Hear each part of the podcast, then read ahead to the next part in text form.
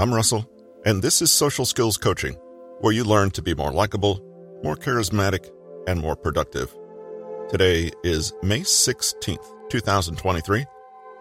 From our holidays list, if you're looking for some activities today, you could draw something, do something good for your neighbor, love a tree, get a piercing, wear purple for peace, celebrate nickel, and I assume that's either the mineral or the coin and ride a unicycle. Our lunch menu's covered for the week, really, since it's British Sandwich Week and National American Craft Beer Week. But if you're looking for something more specific, you go high class French and have some Coquille Saint Jacques. Or stay American with National Barbecue Day, accompanied by a mimosa. And also eat out because it's National Waiters Day. And finally, National Sea Monkey Day. Uh, but don't confuse that with the lunch menu, or you may have to celebrate National Stop Nausea Day. It's a busy day today. Today's episode comes from Patrick King's book, Train Your Empathy, and this is the final episode from his book. It's a reminder that in order to be empathic, we don't have to be a wallflower or a shrinking violet. We can combine our empathy with assertiveness and find that those two skills complement each other. This from Patrick King's book, Train Your Empathy.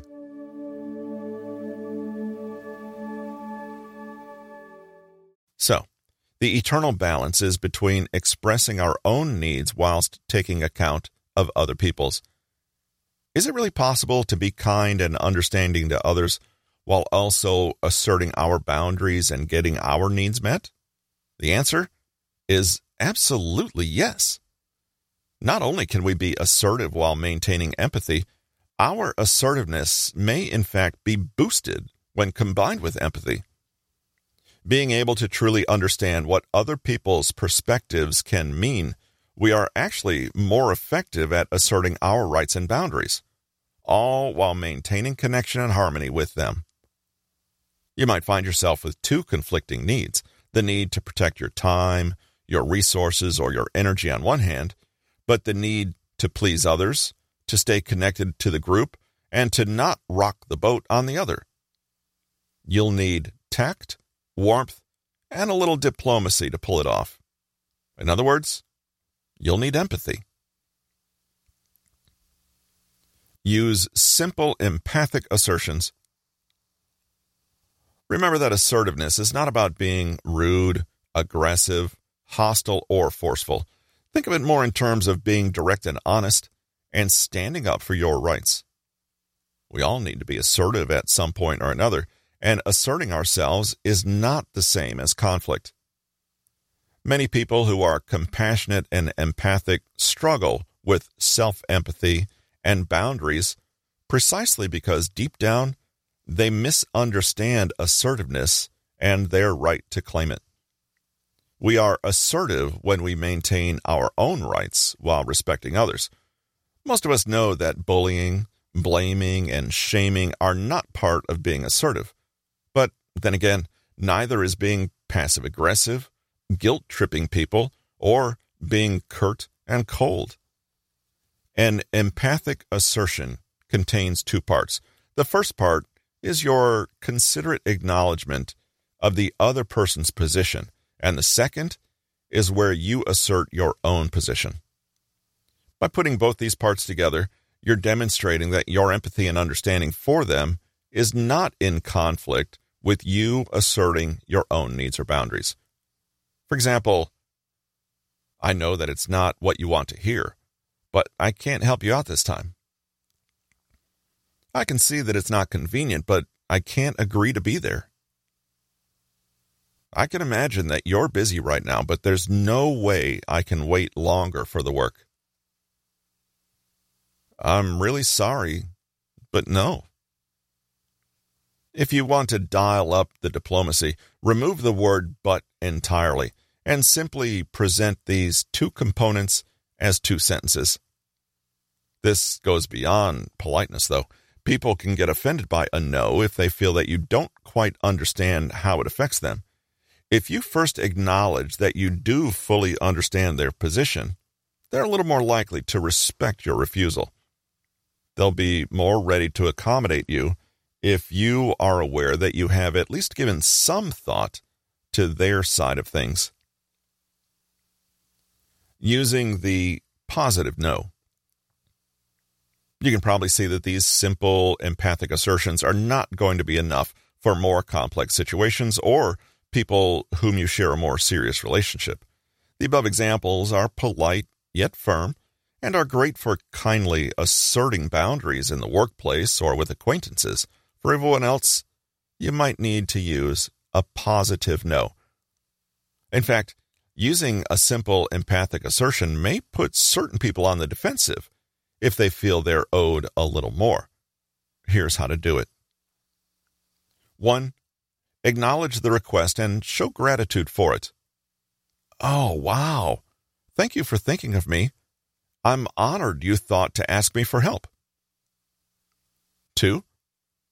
Next, move on to what is currently meaningful in your own life, including your priorities and focus, i.e., gently revealing what you'll be doing instead of their request.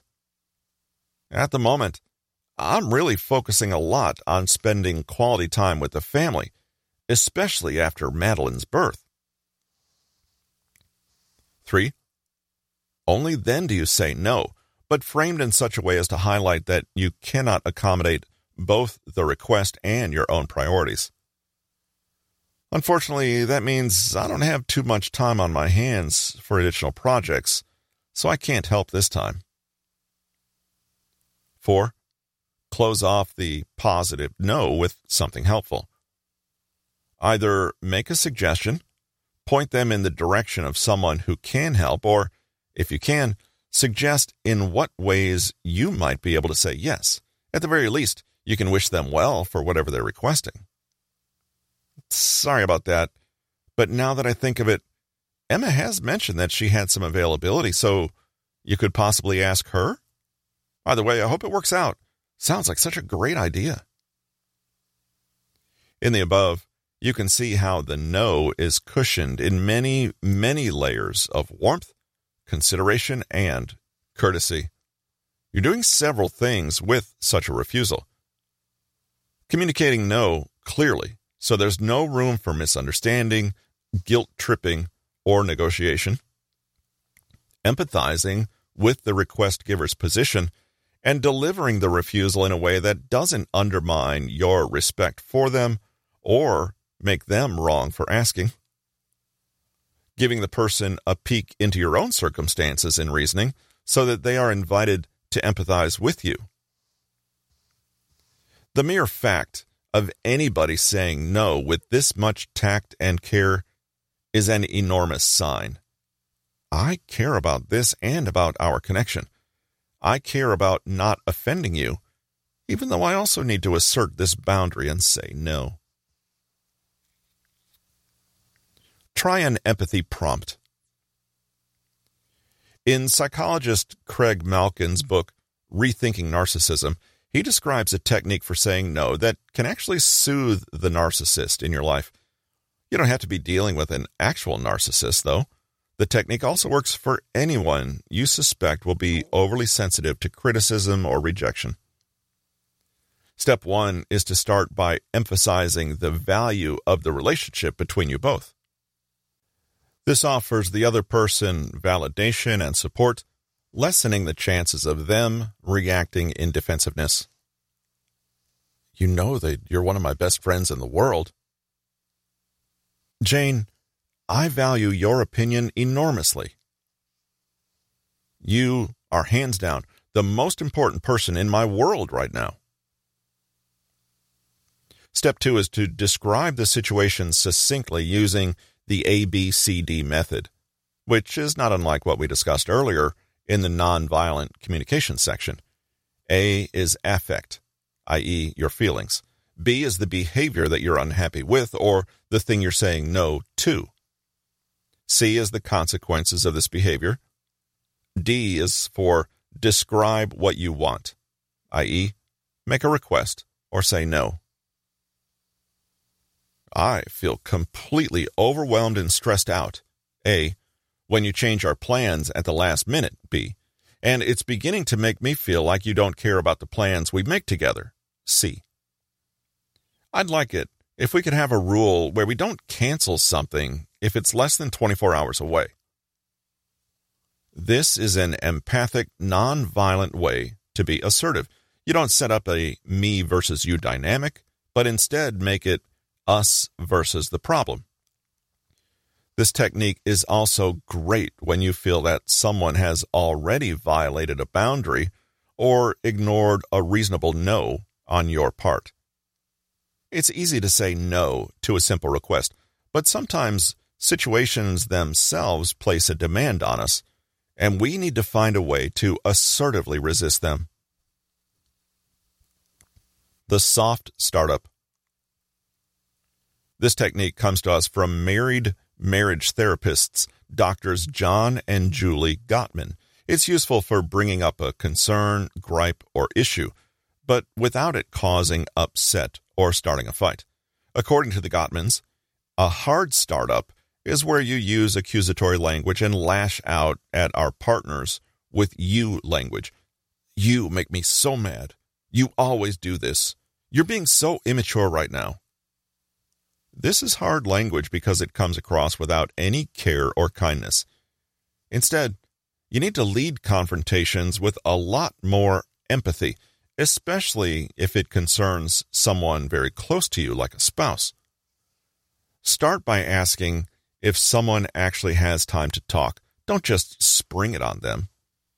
Then, complain without blame by beginning with terms like, Maybe you didn't realize that you were doing it, but earlier on, I understand that it's been a difficult time lately, so this is not easy to bring up. You know, I absolutely love that you're so excited about the new puppy, but I've noticed that doing so cushions any conflict or criticism in a package of mostly kindness warmth, and understanding. Something else to keep in mind is that things will be far easier if you are in a relaxed state when you bring up your issue or kindly refuse a request they're making. If you are bringing something to their attention, choose a time when you'll both be receptive and available, take plenty of deep breaths, and speak low and slow. All these things will send the unconscious message that you're not presenting a threat of any kind. If they bring up the issue and you're feeling defensive or upset, there's nothing wrong with pausing for a deep breath or even asking if you can step away and come back to the conversation later. The Empathic Communication Toolkit for Handling Conflict. Empathic communication is not always easy, and it's seldom done perfectly. When there are delicate feelings involved and high stakes, it's normal to feel a little apprehensive or misunderstood, but the good news is that this kind of engagement gets better with practice. In fact, the more you bring this attitude to your closest relationships, the more you will indirectly teach others how to connect with you and you might find, with time, that you both learn a few good habits along the way. Here are some conversational tools to stock your empathic communication toolkit with, along with some concrete examples for what it looks like out in the wild. Uh, none of these are one size fits all, however. As always, use a little common sense and think carefully about the unique person in front of you and what the social context you're both inhabiting demands. Open ended questions. When in doubt, ask a question. Take a step back and release tension, putting them in the driver's seat for a while. If you feel some resistance from the other person, pause, put your guard down, and lead with curiosity and respect. Oh, what would you know about it? Well, perhaps I don't quite understand, but I'm listening now. What am I not seeing? Tell me. Anytime you're in an argument or an emotionally difficult conversation, Use open ended questions to signal your willingness to remove your own judgment from the equation while still asking for what you need. This will keep you both empathic and assertive. At the same time, you're telling people that even though you're saying no or bringing up an issue with them, you're still interested in their perspective and are still available to listen and empathize. As I said, there's not much I can do about my work schedule, so it's a no from me. But can I ask, why has it been so hard to get reliable babysitters? Zoom in on strengths, not deficits. Both yours and the other person's, and in the situation as a whole. When you say no, make a complaint, or bring up an issue, people may, accurately or inaccurately, hear the hidden message something is wrong here, something is lacking.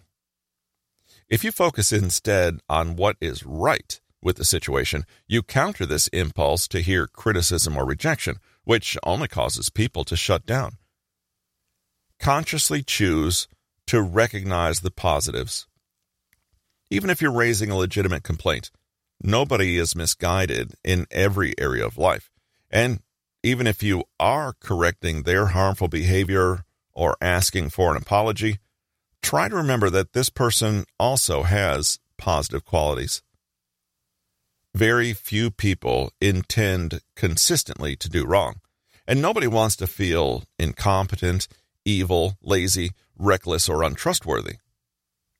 Use empathy to imagine what they most like about themselves and try to acknowledge that even in the midst of conflict. Look, I've always admired how much you clearly care about your kids, but little Johnny's behavior is really unacceptable. Let them go first. It's not just polite to ask people's feelings before expressing your own, it shows empathy. Let's say you wanted to bring to someone's attention the fact that their comments during a meeting were inappropriate. You could use a soft startup approach and begin by asking what they thought and felt. I wanted to have a quick chat about what you said in the meeting earlier today. I think you probably know the comment I'm referring to. I just wanted to properly understand what you meant. Could you clue me in on what you were trying to say?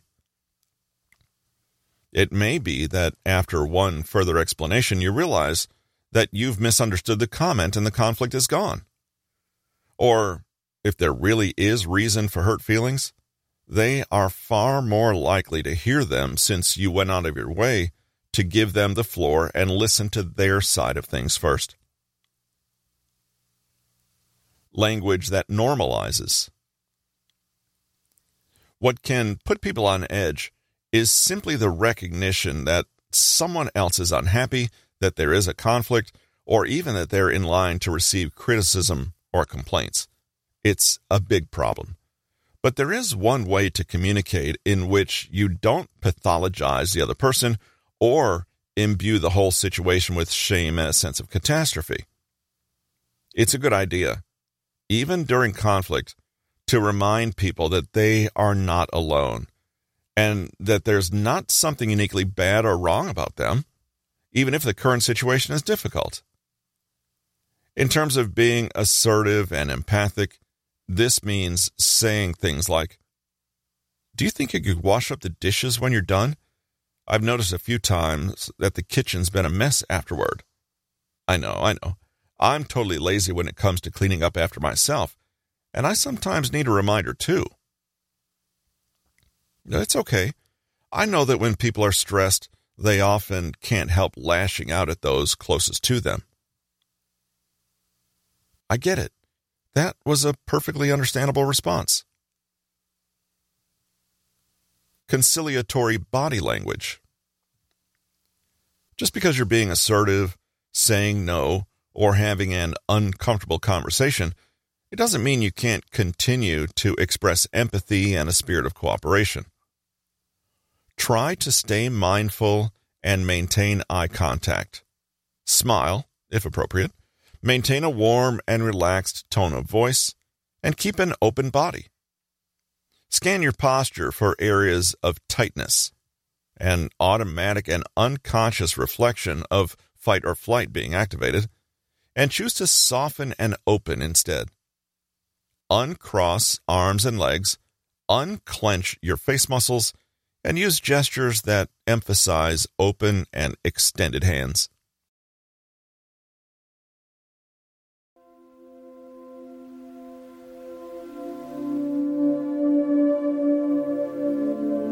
Let's take a quick recap of today's summary highlights.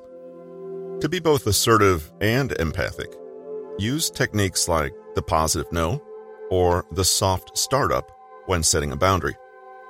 When managing conflicts or difficult communication, remember to use open ended questions.